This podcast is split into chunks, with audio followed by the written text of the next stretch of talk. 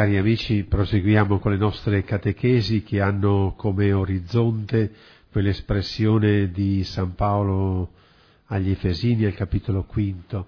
Questo mistero è grande, lo dico in riferimento a Cristo e alla sua Chiesa. Dopo aver visto la collocazione dell'uomo-donna nell'arco della storia della salvezza, dopo aver gustato qualcosa delle parole di Cristo sulle nozze, le parole nuziali di Cristo, dopo aver nella terza catechesi approfondito i gesti nuziali di Cristo, in questa quarta catechesi approfondiremo parole e gesti nuziali della Chiesa. Già nelle precedenti catechesi, in vari passaggi, eh, Don Giorgio ci ha introdotto a come anche la Chiesa può essere guardata con questo volto di sposa. Ora ce lo dirà più esplicitamente, andando però ad approfondire parole e gesti della Chiesa sposa. Per chi si ascoltasse queste catechesi per la prima volta, ricordo che con me prende la parola il professor Don Giorgio Mazzanti, docente di ecclesiologia a Firenze e docente di sacramentari all'Università Urbaniana di Roma. Lo ringraziamo e gli do subito la parola. Cristo ha bruciato in un tempo breve la sua esistenza e la sua missione. In fondo alla sua vicenda storica si è risolto in due anni e due settimane. Quindi Cristo ha come risolto in un attimo veloce il suo destino. Ma quello che Lui ha operato e vissuto lo ha posto e voluto per tutti, per tutti gli uomini e per tutti i tempi. Egli ha voluto che la sua storia non finisse con la sua epoca, ma continuasse in tutte le epoche della storia. Per questo ha voluto e posto la Chiesa, quella realtà che, unita a Lui, custodisse tutto di Lui.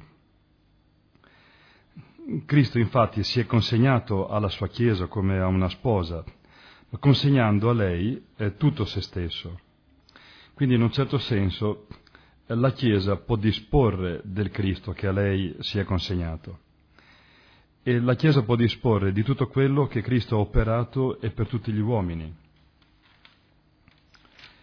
Tutto il suo vissuto, i suoi gesti, le sue parole, Cristo le ha affidate alla Chiesa. Ora la Chiesa non, non nasce eh, a Pentecoste.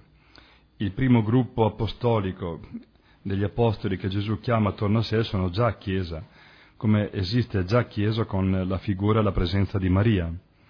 Ecco, a questa Chiesa qui Cristo affida se stesso e la Chiesa come sposa non fa che accogliere quanto il Cristo ha lasciato per tutti, lo custodisce in sé per trasmetterlo ad ogni uomo di ogni tempo. Che le cose stiano così emergono, emerge con chiarezza proprio nella narrazione dell'ultima cena. È come se nell'ultima cena, l'abbiamo un po' richiamato le volte scorse, Cristo fa convergere tutto di sé. Ricapitola, raduna nell'ultima cena tutta la sua persona e tutto il suo destino. Quindi si potrebbe dire, in quella notte Cristo ha fatto convenire tutti i tempi della storia, anche il tempo dell'eternità. In quel pane e quel vino Cristo ha radunato tutti i doni che voleva fare all'umanità, compreso il dono di se stesso che tutti li contiene. Ma negli apostoli, che sono i suoi commensali di quella notte, Cristo ha voluto raggiungere ogni uomo di ogni lingua e di ogni nazione. La stanza di quella notte, di quella cena, ha allargato, dilatato le sue pareti a tutto il mondo e tutta la sua storia. Per cui sembra che tutto stia dentro una stanza, un rapporto intimo, ma in realtà proprio in quella notte si decide il destino di tutta l'umanità e anche di Dio stesso. Così l'Eucarestia e l'ultima cena appare come la sintesi di tutti i doni del Cristo. Nel dono di sé, nel pane e nel vino, Cristo porta tutti gli altri doni. Perché dobbiamo ricapire che Cristo, nell'Eucarestia, non ha lasciato se stesso sotto forma di una reliquia da toccare o uno scapolare da portare. Ma Cristo, nell'Eucarestia, si dà come una persona vivente, con tutto il suo vissuto. Nell'Eucarestia, nel pane e nel vino, Cristo dà non solo il suo corpo, ma l'intera sua esistenza. Quindi non dà la datità di sé, ma dà il proprio destino. Ora, abbiamo detto più volte che Cristo si è presentato nella storia come lo sposo, ed è come sposo che Cristo si dona all'umanità sposa e si affida alla Chiesa. Per cui si potrebbe dire, in quella notte, il cuore centrale anche del dono eucaristico è il mistero nuziale. Cristo in fondo non ha altro da dire e da dare. In tutta la sua esistenza Cristo si è donato come sposo all'umanità per essere uno con lei. Questo ha detto nell'Eucarestia e questo ha affidato alla sua Chiesa. Potremmo usare un'immagine molto forte. Se la totalità di Cristo è questo amore nuziale, si potrebbe dire Cristo prendendo questo pane ha voluto dare questo mistero nuziale, ma lo ha spezzato perché questa pienezza del mistero venisse, come dire, partecipata a frammenti di pane. E quindi la totalità del mistero Cristo lo spezza in frammenti diversi che saranno poi sacramenti. Quindi Cristo ha spezzato il dono totale di sé per poterlo eh, sbriciolare in altre forme per tutti gli uomini. Ed è dall'Eucarestia che Cristo ha fatto scaturire tutti gli altri sacramenti, ma l'Eucarestia è appunto il mistero nuziale. È tutto questo che Cristo affida alla Chiesa, le dà il proprio gesto eucaristico. Per cui la Chiesa si viene a trovare a dover custodire e rifare esattamente lo stesso gesto di Cristo. Quindi Cristo per darsi ha preso il pane e l'ha spezzato e l'ha fatto dei frammenti. La stessa cosa farà la Chiesa. In un certo senso la stessa cosa si ripeterà sempre nella stanza alta del Cenacolo a Pentecoste. In fondo in fondo anche a Pentecoste, come delle mani invisibili di Dio, spezzano l'unico globo di fuoco e spezzetta questo globo in tante fiammelle per ogni persona che è presente nel Cenacolo.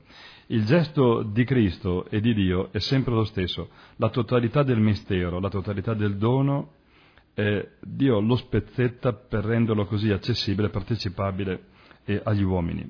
Allora la Chiesa non farà altro che riprendere il tutto di Cristo, il suo vissuto, e lo spezza per il vissuto di ogni uomo, accompagnando l'uomo nella sua vita, nelle sue scelte, nei suoi drammi, fino alla morte. Di volta in volta la Chiesa non farà altro che applicare e prolungare il gesto di Cristo, e lo fa appunto come sposa resa madre da Gesù Cristo. Cosa fa allora? Qui potremmo ripercorrere insieme la totalità dei sacramenti. Cosa fa allora la Chiesa? Accompagna la nascita delle persone con il battesimo.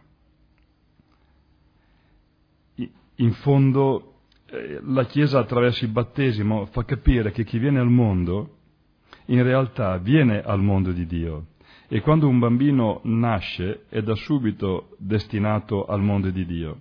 Per cui dire c'è nato un bambino significa dire è destinato alle nozze con Dio. Vale, diciamo così, si può applicare al momento del battesimo quello che abbiamo detto le volte scorse. Nel momento in cui Dio mette in vita un bambino, Dio ne invita le nozze con sé. Ed, ed dà una nuova rigenerazione, insomma, dà una nuova nascita, perché anche l'ultimo figlio dell'uomo che nasce possa andare oltre il peccato e riscoprire e rivivere la propria destinazione originaria, che è quella appunto dell'unione nuziale con Dio. E per questo il tutto accade anche nella potenza dello Spirito Santo. È lo Spirito che genera nel grembo della Chiesa il bambino nel fonte battesimale. Per cui lo Spirito, in un certo senso, è già presente nel momento del battesimo e agisce già in maniera segreta nel cuore dell'uomo. Ma poi questo dono dello Spirito, Cristo alla Chiesa, lo renderà manifesto, lo farà proprio sprigionare eh, dentro il cuore, dentro l'esistenza della persona. E lo fa con il dono della confermazione. Qui dovremmo veramente ricapire meglio il sacramento della confermazione. Non è il sacramento della maturità. Ogni sacramento veicola il dono di Dio. Allora, che cosa accade nel momento della confermazione? Cos'è che viene confermato? In realtà è Dio che conferma il proprio amore per ogni persona col bacio, col sigillo d'amore che è lo Spirito Santo stesso. La cosa più strepitosa è che Dio conferma se stesso, all'uomo, davanti alla comunità e davanti al mondo. Proprio per questo Dio, donando questo tipo di conferma, chiede all'uomo di confermare l'accoglienza del suo amore e chiede allora all'uomo di attestare il suo amore verso Dio e verso gli uomini, non vergognandosi di riconoscere questa realtà davanti agli uomini fino al martirio. Quindi se Dio si compromette fino a dare il proprio figlio per l'uomo, anche l'uomo può compromettersi fino a dare la propria vita per Dio. E tutto questo è sorretto e sostenuto dalla potenza dello Spirito Santo. Ma questo allora non ha nulla di vittimismo, perché questo significa gioia, fierezza, accoglienza, testimonianza. E, il, e si comincia a capire che davvero chi mi riconoscerà davanti agli uomini, io lo riconoscerò davanti al Padre mio. Ecco, occorre che si sappia che sono amato da Dio e che a Dio vado e che Dio amo. Ora, e questa pienezza di amore Dio lo dà una volta per sempre, ma lo rinnova in continuazione e lo rinnova all'uomo ogni volta anche dopo il peccato dell'uomo. Se Cristo chiede e ha chiesto ai Suoi di perdonare settanta volte sette, è perché Lui per primo è disposto a ciò e molto di più di quello che l'uomo può fare. Quindi se Se Cristo chiede a, al fratello della fede, all'uomo, di sapere perdonare il, il peccato, i limiti dell'altro, questo Signore lo farà molto di più. Così la Chiesa, attraverso la confessione, il sacramento della penitenza, non farà altro che fare passare il perdono stesso di Cristo. Si potrebbe dire, Cristo ti dice ogni volta che rimane fedele nonostante la tua infedeltà. Allora, è molto forte questo, perché il momento della confessione diventa l'esperienza della presenza di Cristo come l'amico che perdona in continuazione. E quindi il momento della confessione, della penitenza, coincide ogni volta con l'abbraccio dello sposo nei confronti della sua creatura sposa. E qui eh, non ha nulla di doloristico. Io credo sempre di più che, come tra due innamorati, non si può stare eh, mantenendo dell'attrito, del rancore, delle incomprensioni. Chi ama veramente eh, vuole sciogliere immediatamente ciò che blocca un tipo di relazione. E non c'è bisogno neanche di fare grandi discorsi, a volte basta un piccolo gesto per sbloccare una situazione. Allora la confessione diventa qualcosa di molto bello. Se una Santa Giovanna d'Arco si confessa anche sette volte al giorno, non ha nulla di doloristico. E che chi ama veramente non accetta neppure il minimo screzio nel rapporto con la persona amata. E quindi non per uno scrupolo igienico o di togliere un peso di coscienza, ma proprio per una pienezza di un amore. Allora anche il momento della confessione diventa un incredibile momento di intimità con il Signore sposo della propria vita. Ma dobbiamo capire però che Cristo non ama in forma indeterminata, in forma generica. E Dio non, Cristo, Dio, non ha mai amato in forma universale, si è sempre giocato il suo amore in maniera concreta con persone precise. Così ogni volta che Cristo ama una persona, in qualche modo la specifica, la caratterizza, pur tenendola sempre dentro la propria realtà, la propria famiglia, dentro la propria comunione. Così allora potremmo capire i due sacramenti, in parole povere, il sacramento nuziale e il sacramento dell'ordine. e che mi pare molto forte, cioè Cristo chiede ad alcune persone, all'uomo e alla donna, di essere la trama storica del suo amore di sposo per l'umanità. Eh, ho sempre pensato che in fondo Dio, Cristo sposo, con mano da mendico e da mendicante, chiede a una coppia di poter essere il volto, la trama del suo amore di sposo verso l'umanità. Da questa quasi nostalgia di Dio nasce il sacramento nuziale, che allora è molto di più di un sentimentalismo, è molto di più di consacrare dei gesti, è proprio dare la profondità del mistero anche alla realtà di un uomo e di una donna. E quindi allora l'uomo e la donna, chiamati alle nozze, si ameranno tra di loro, ma diventando come una finestra di alabastro che lascia trasparire attraverso di sé, con tutta la propria povertà, il mistero dell'amore di Cristo. Per cui eh, due sposi chiamati da Cristo si sentiranno eh, subito fondati e radicati in Cristo, che questo chiede, e sapranno però che il loro amore è tale se accoglieranno l'amore del Cristo e il dono dello Spirito Santo. Così, amandosi davvero con tutta la semplicità e la verità di se stessi, l'uomo e la donna potranno dire l'amore di Cristo, ma potranno anche dire il destino ultimo dell'umanità. Io credo che qui dobbiamo veramente maturare una consapevolezza ecclesiale molto forte.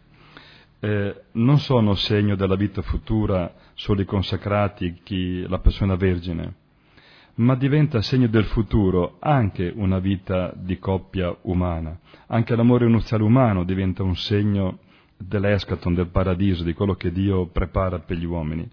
Se tutti siamo chiamati alle nozze con Cristo, di questo sono segno sacramentale, profezia, proprio, eh, proprio due sposi che si amano nel Signore. Per cui anche qui credo che sia veramente molto forte: a due sposi Cristo chiede di essere segno, profezia di quello che Dio prepara per tutti. Certo, ci saranno sempre i limiti, le povertà, le riprese, le ricadute, ma Dio è così, come il pane dell'Eucarestia può essere sempre povero, può essere anche un tozzo di pane, però il Signore l'assume per poterlo fare diventare segno, strumento della sua presenza. Così, in maniera incredibile, eh, Cristo assume anche la povertà, i limiti di un amore di coppia, per fare anche trasferire il suo amore. Perché non potrebbe essere l'esperienza del perdono anche tra due sposi, segno per esempio del perdono continuo di Cristo, che non lascia mai di amare la sua creatura? Per cui anche l'esperienza del peccato, in maniera paradossale, può diventare testimonianza di un amore più grande. Se quindi vale per tutta la Chiesa, no, il canto felice colpa, perché ha provocato un gesto di amore di Cristo ancora più grande, perché una coppia non potrebbe accorgersi che persino la propria colpa, il proprio peccato, può diventare un'occasione di un amore più grande e di fare capire ancora l'amore più grande di Cristo verso tutti? Ad altre persone eh, Cristo chiede di essere non solo la trama della storia, diciamo così, ma chiede ad alcune persone di essere la forma visibile del suo essere sposo. Nasce qui il ministero ordinato, il sacerdote ordinato. In fondo, mi pare che, come là Cristo chiede ai due di essere la storia di un amore, Dio chiede, Cristo chiede ad alcune persone di essere la presenza reale, diciamo così, giocata fino in fondo, del suo essere sposo detto alla sua sposa. Questo non significa che il sacerdote, il prete, sia superiore alle altre persone, perché in fondo ogni sacerdote, Eh, anche se chiamato da Cristo, non può non sentirsi la sposa di Cristo, perché anche il sacerdote è chiamato ad accogliere Cristo come la sposa che accoglie lo sposo. C'è un'omelia, per me è diventata un po' indimenticabile, di Sant'Agostino, eh, che commenta eh, la scena eh, di quando Cristo appare a Pietro dopo la risurrezione, quando gli domanda mi ami tu, mi ami tu. Sant'Agostino dice: Cristo chiede a Pietro il suo amore come lo sposo alla sposa. È bellissimo. Solo dopo che Pietro ha accettato quest'amore ed ha espresso il suo amore, Cristo le affida il proprio gregge. Quindi davvero potremmo, potremmo dire che solo perché l'apostolo, il sacerdote, accoglie Cristo in maniera totale come sposa, Proprio per questo il Signore gli può chiedere di essere lo sposo all'interno del proprio gregge, perché il gregge appartiene solo ed esclusivamente a Cristo. E quindi eh, solo così allora si capisce che Cristo non chiede a sacerdoti di essere un suo funzionario,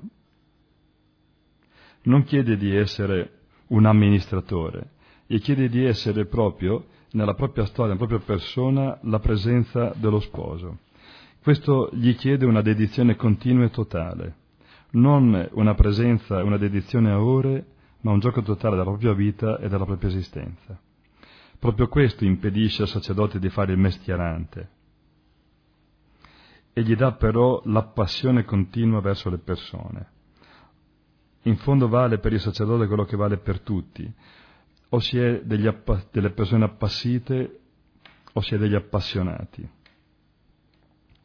Per cui Cristo chiede al sacerdote di essere il pastore appassionato del proprio gregge e di conoscere le pecore una a una e di non vivere una dedizione generale, vaga, generica, ma di conoscere e amare le persone una per una. Il che vuol dire, allora, anche per la Chiesa e per il sacerdote, di rivivere davvero e di riproporre l'ultima cena, non come un gesto quasi magico e formale. Non si tratta di fare un'azione magica, ma di rivivere la pienezza del mistero e di capire che proprio nell'ultima cena si genera sempre a nuovo la Chiesa come sposa, come famiglia di Dio. E questo avviene ogni volta nella potenza dello Spirito Santo, ma sull'Eucaristia un po' abbiamo accennato, ma avremo anche modo di, di ritornarci. Proprio questo permette alla Chiesa e, e al pastore di farsi presente alla miseria e alla debolezza di ogni persona. E questo significa che la Chiesa, Cristo, il pastore, non si fanno presenti solo nel momento del peccato dell'uomo, per donargli il suo perdono, ma si accostano ad ogni persona anche nella sua malattia, anche nell'ora del dolore, anche nel suo morire. E si fa presente non per regolare dei conti, ma per fare sentire a tutti, anche nel momento della debolezza, della malattia, della malattia mortale, la tenerezza misericordiosa del Cristo. Per cui anche il farsi presente al malato e al morente è il segno della suprema tenerezza di Dio verso le persone. Il Signore Gesù, in fondo, ha sperimentato la prova, ha sentito il morso della solitudine, ha provato l'agonia. Cristo stesso si è sentito in balia della solitudine, del silenzio, si è sentito abbandonato, ha sentito il pianto e lo stacco della morte, ha sentito anche l'umiliazione della morte, ha sentito anche l'umiliazione della croce. E quindi tutte le situazioni drammatiche il Cristo in qualche modo le ha già vissute, le ha già passate. Per questo allora, dopo di Lui, nessuna notte è così notte, nessun buio è così buio. Ogni uomo, per quanto viva situazioni drammatiche, finisce per trovarsi dove Cristo è già passato, così può sempre incontrarlo.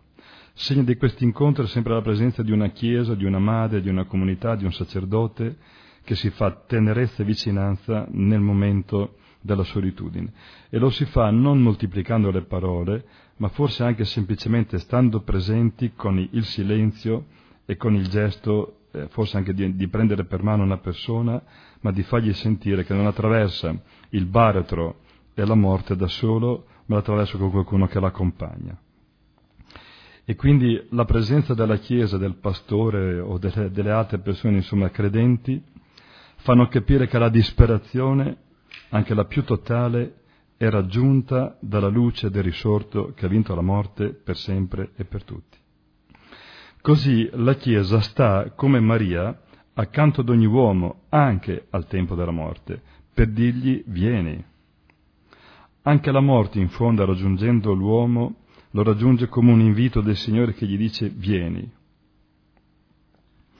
Ma anche ogni morente può dire nella profondità silenziosa del suo cuore io vengo a te, vieni a me e portami con te. Quindi si potrebbe dire, no? Eh, proprio la morte potrebbe diventare l'estremo invito nuziale. eh, Sant'Ignazio di Antiochia l'aveva capito, di qui al Padre, no? Lo Spirito Santo che mi gorgoglia nel cuore mi dice vieni al Padre. E quindi credo che sia veramente formidabile far intuire che la morte veicola ancora un invito a nozze.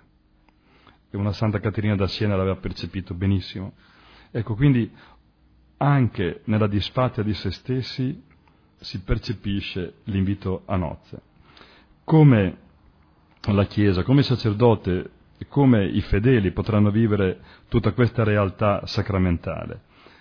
Non c'è altra maniera di viverla che quella vissuta da Maria, la donna sposa madre del Signore. Sulla croce, avanti il morire, Cristo presenta e consegna al discepolo prediletto la donna. E Gesù sulla croce dice al discepolo Giovanni, ecco tua madre.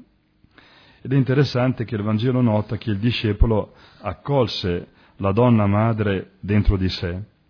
Questo significa, può significare in un primo momento che il discepolo accoglie la madre nella propria casa, proprio l'edificio, ma può significare che il discepolo ha accolto Maria dentro la propria comunità ecclesiale, quindi ha accolto dentro la propria famiglia eh, Maria.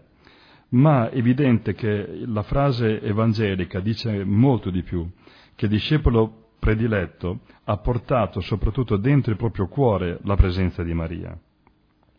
Ciò lascia capire che un discepolo apostolo è tale solo se fa sua la realtà e l'atteggiamento di Maria. Si potrebbe dire, se non si diventa sposa donna come Maria, che accoglie in maniera totale il Cristo, non si può mai essere discepoli, apostoli, ministri, trasmettitori del mistero di Cristo. Quindi si potrebbe dire, solo in quanto accoglie Maria, un discepolo, un apostolo può fare dono del Cristo. La Chiesa, la Chiesa allora, farà con del Cristo quanto ha fatto Maria con il Signore. Un momento significativo di questo sta proprio nella nascita del Cristo da Maria. Maria ha detto di sì a Dio, ha messo la sua vita, il suo corpo di carne a disposizione del Figlio, che voleva prendere una carne per farsi uomo ed entrare nella storia. Quindi, il, quindi Maria ha dato la propria mente, il proprio cuore, la propria femminilità a Dio, perché il Figlio di Dio voleva nascere da lei, da donna, per avere un corpo umano e diventare uomo. Ma nascendo da Maria, Cristo non è nato solo per lei, ma è nato per tutti, e Maria lo sa. Ed è interessante che quando Maria dà alla luce il Cristo a Betlemme, nella casa del pane, non tiene il Cristo per sé. C'è un grande gesto, eh, tra, c'è un grande parallelo tra il gesto di Maria e il gesto eucaristico e il gesto di tutti i sacramenti. Maria in fondo mette nella casa del pane il Cristo sulla mangiatoia, con lo stesso gesto con cui Cristo mette se stesso sulla tavola dell'ultima cena, e come il sacerdote mette sul tavolo della mensa il pane eucaristico che diventa il corpo di Cristo. E mi ha sempre colpito che il gesto di Maria, che mette il Cristo sulla mangiatoia, compie davvero un gesto eucaristico. In certo senso proprio Maria dice eh, prendete questo Cristo dato per voi, e si rivolge ai pastori, agli elementi del popolo di Israele. Ma poi Maria continua a dire, questo Cristo però è per tutti, e lo presenta e lo mostra e lo concede anche ai magi, che rappresenta la realtà dei pagani. Quindi è interessante che il primo gesto che Maria compie è quasi un gesto eucaristico, e dice proprio questo Cristo nasce per voi e per tutti, le stesse identiche parole del Cristo dell'ultima cena. Prendete e mangiate, questo è il mio corpo dato per voi, per molti e per tutti. Bene, in fondo la Chiesa e ogni credente, ogni cristiano non avrà altro da fare che esattamente il gesto di Maria. E quindi la Chiesa nell'Eucarestia e nei sacramenti non fa che prolungare il gesto di Maria. Accoglie, presenta, offre il Cristo e dice ogni volta per voi e per tutti, per ogni uomo, fino alla fine. Grazie Don Giorgio per questi squarci di contemplazione che ci hai dato, mostrandoci il volto sponsale di questo mistero, di questa relazione profonda tra Cristo e la Chiesa. Ci hai fatto intravedere quale unità si stabilisce tra Cristo e la Chiesa. Certo, l'ultima cena è sostanza di questa unione, quel consegnarsi di Cristo alla sua comunità, alla sua comunità sposa, ai suoi discepoli, è già eh, un gesto pienamente nuziale, come hai richiamato. Poi acquista più intensità ancora quel gesto nel quale, si consegna, nel quale Gesù si consegna per il futuro alla sua Chiesa. Fate questo in memoria di me, come dire alla sua sposa Chiesa: disponi tu di me, tu potrai decidere quando e come posso essere uno con voi, pienamente uno con voi, dentro la piena disponibilità di Gesù che dona il suo corpo per amore. Ci è mostrato questo canto della bellezza dell'unione di Cristo con la Chiesa, l'essere uno totale, un'unità eh, totale che, che viene simboleggiata o realizzata, meglio ancora, solamente nell'Eucarestia. Lì credo sia il vertice, lì credo non ci sia gesto più alto dove, dove Cristo si fa uno, uno con tutta la Chiesa, con tutte quelle persone che accettano di unirsi al corpo di Cristo nell'Eucarestia. Sottolineando questi aspetti, però, eh, Don Giorgio ci ha aiutato a mettere al centro della Chiesa Cristo Signore, Cristo Gesù, Cristo Gesù come sposo. Ci ha mostrato che al di fuori di questo non ha senso la Chiesa. E vi invito a riflettere, perché questo fa bene a tutti noi. Se Cristo si è donato così, totalmente, per sempre alla Chiesa, nessuno di noi può separare ciò che Cristo ha unito. Tentare di far Chiesa senza Cristo significa andare contro la stessa intenzione di Cristo. Tentare di vivere Cristo senza la Chiesa significa ancora andare contro la sua volontà nuziale. Lui si sente uno con la sua Chiesa. Chi ascolta voi, ascolta me. Per voi ho pregato il Padre. Qualunque cosa avete fatto ad uno dei miei fratelli più piccoli, l'avete fatto a me. Lui stesso è lo sposo che finisce per identificarsi con la sposa. Perciò, se amiamo Cristo, non possiamo non amare la Chiesa. E se amiamo la Chiesa, non possiamo pensarla e amarla senza Cristo.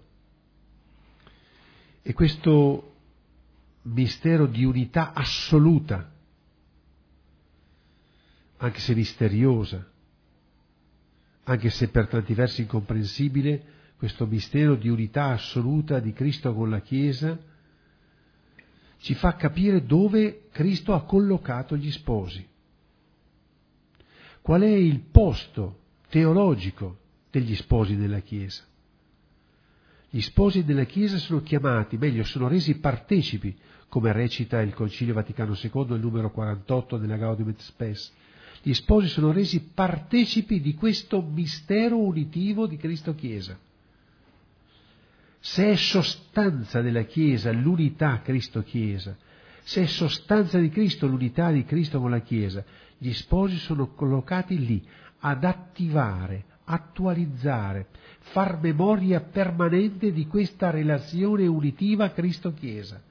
Gli sposi sono resi, resi partecipi di questa pazzia d'amore permanente di Cristo per la sua Chiesa. Sono lì a ricordare per sempre, finché storia ci sarà, che Cristo ama la sua Chiesa fino al punto di darle il suo corpo per amore, che Cristo ama la sua Chiesa fino al punto di riconciliarla per sempre. Una Chiesa che ha deciso di non, un Cristo che ha deciso di non mollare mai più la sua Chiesa. Un Cristo che proponeva agli sposi di amarsi di amore indissolubile, l'uomo non osi separare ciò che Dio ha unito, si propone come amore indissolubile per la sua Chiesa. Da qui il sacramento della riconciliazione, da qui il sacramento dell'unzione dei malati. Non c'è situazione, non c'è condizione di ferita umana, non c'è malattia, non c'è stortura che possa separare Cristo dalla sua Chiesa. E così gli sposi con la loro indissolubilità sono lì a partecipare. Io immagino in una fantapastorale che cosa voglia dire che gli sposi sono memoria attiva di questa unione indefettibile di Cristo con la Chiesa. Gli, spo, gli sacerdoti attualizzano quel mistero d'amore dicendo: questo è il mio corpo, questo è il mio sangue. Gli sposi sono chiamati ad attualizzare la memoria di questa relazione, la memoria di una relazione che non viene meno. Cristo, diceva Don Giorgio, quasi elemosina dagli sposi la possibilità che continuino a dire della loro carne ciò che Lui sull'altare celebra della carne eucaristica. Vuole che dicano ventiquattro ore al giorno ciò che Lui dice in ogni Eucaristia. Vuole che traducano nella ferialità di un corpo donato per amore, dono e accoglienza reciproca, che traducano nel feriale, nel concreto, quel mistero uditivo che Lui offre con l'Eucaristia.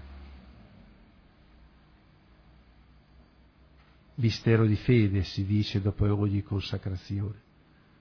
Mistero d'amore e di fede si è chiamati a dire davanti a ogni sacramento del matrimonio,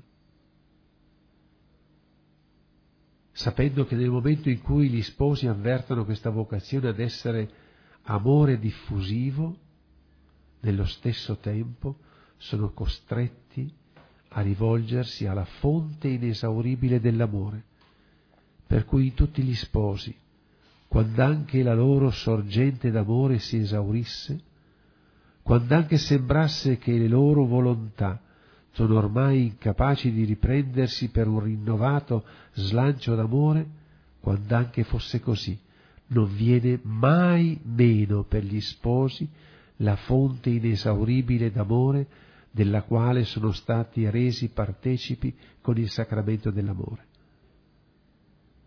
Forte di questa sorgente d'amore, sempre viva, sempre attiva in ogni casa, credo che gli sposi siano chiamati a tuffarsi in questa realtà sacramentale, che dall'Eucaristia si sfacetta poi in tutti gli altri sacramenti, ma si riassumono anche allo stesso tempo nell'Eucaristia. Così gli sposi, nell'intimità della loro casa, sono piccola Chiesa, perché se la Chiesa, fatta con l'Eucaristia, celebra l'unità di Cristo con la Chiesa, in ogni casa dove si celebra l'unità dell'uomo-donna nel nome del Signore, lì si impasta pane, lì si impasta unità, si impasta unità divino-umana, uomo-donna fatti immagine e somiglianza di Dio, si impasta realtà divino-umana, gli sposi fatti uno in Cristo e con Cristo, ed è di questa pasta che è fatta la Chiesa. Ecco perché ogni casa diventa piccola Chiesa, luogo in cui si celebra il mistero unitivo di Dio che per amore si incarna, il mistero di Dio che per amore dona tutto se stesso sulla croce, il mistero di Dio che nel dono dello Spirito diventa diffusivo su tutta la Chiesa. Piccola Chiesa, piccola Chiesa chiamata a celebrare, a partecipare alla Chiesa, perché nessuna coppia esaurisce il mistero della Chiesa, è solo parte. Ogni coppia è chiamata a partecipare alla Chiesa, alla Chiesa grande, a costruirla. Vi partecipa collaborando con tutta la vita delle comunità parrocchiali, vi partecipa anche in proprio, facendo della propria casa un luogo dove si diffonde Chiesa, si diffonde lo stile della fraternità, dell'amicizia, si diffonde lo stile di chi mette al centro della propria casa e delle proprie relazioni la parola di Dio, si diffonde lo stile di chi si mette insieme per riconoscere le grandi opere che il Signore compie, lodarlo, ringraziarlo il Signore. E così gli sposi, consapevoli del loro spazio teologico all'interno della comunità cristiana, diventano anche artefici, protagonisti della costruzione di questa Chiesa, sapendo che il vertice è là, dove il pastore convoca la Chiesa per celebrare nuovamente quel miracolo del Cenacolo. E così ogni domenica diventa l'andare a costruire la famiglia delle famiglie, andare a, a ridire la consapevolezza del proprio essere parte di un mistero grande. Con la ricchezza che viene da questo dono, gli sposi ovviamente hanno allora una grazia particolare nel collaborare e nell'accompagnare al battesimo, alla cresima, nell'educare, a porre la tavola al centro, non solo la tavola al centro della propria cucina, della propria vita di casa, ma la tavola al centro della grande famiglia della comunità ecclesiale, pronti ad andare a celebrare. Così gli sposi allora saranno via al sacramento della riconciliazione, perché tra di loro, come diceva Don Giorgio, imparano a preparare la riconciliazione nella riconciliazione reciproca e con i figli. Così pure gli sposi sapranno, saranno via a quel dono sacramento dell'unzione dei malati, con la loro attenzione ad ogni persona sofferente, ad ogni situazione di difficoltà, e nello stesso tempo gli sposi si collocheranno con il proprio sacramento del matrimonio, che è un sacramento per la missione, accanto al sacramento per la missione, che è quello dell'ordine. Ma di questa relazione profonda tra i due sacramenti della missione, che sono l'ordine e il matrimonio, ne parleremo in una catechesi apposita. Ma vorrei ridare la parola a Don Giorgio, perché ho notato che mentre parlavo lui si appuntava varie cose. Probabilmente ci potrà donare degli altri spunti di riflessione su, questa, eh, su questo tema bellissimo che abbiamo affrontato, parole e gesti nuziali della Chiesa. Sì, Lorenzo, da quello che dicevi tu mi sembrava che ci fosse la possibilità di una sottolineatura, che in fondo quello che fa la Chiesa è quello che poi è chiamata a fare la piccola Chiesa, eh, la famiglia. Eh, questo sarebbe davvero tutto un settore, un campo da riprendere. In fondo in fondo, no? Eh, se la Chiesa deve in qualche modo riattivare tutti i sacramenti, questo può fare una coppia, una famiglia. Quindi eh, se Cristo ha spezzato il mistero nuziale centrale, no? in tante forme, e se la Chiesa continua a fare lo stesso gesto, eh, certamente questo potranno fare due sposi fra di loro, e nei confronti loro e nei confronti dei figli, ma anche per tutti. Quindi credo che anche una coppia prima o poi potrà dire: questa dedizione fra di noi è una dedizione per voi e per tutti. Quindi di nuovo ritorna una cosa che abbiamo detto diverse volte in questi incontri: eh, un amore vero è, è intimo, ma non è intimismo, e diventa talmente vero che può diventare poi offerto a tutti. Abbiamo usato spesso, se ti ricordi, l'immagine della porta socchiusa della coppia, che significa che deve vivere una propria intimità, ma non deve chiudersi in maniera sfittica al proprio interno, deve tenere la porta socchiusa per andare anche verso gli altri, ma non rimanere continuamente in piazza, in balia di tutti. Quindi questa capacità di vivere la verità di un rapporto eh, mh, e di anche però portarlo verso gli altri, a cominciare dal figlio, che diventa quasi il sacramento di una moltitudine di figli.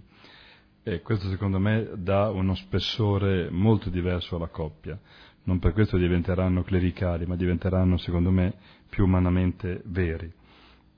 Tutto questo però richiede sempre eh, no, il dono dello Spirito Santo. Quindi, eh, di nuovo, non è un'opera magica, ma non è neanche una espletazione di potenza, è, è proprio un'invocazione.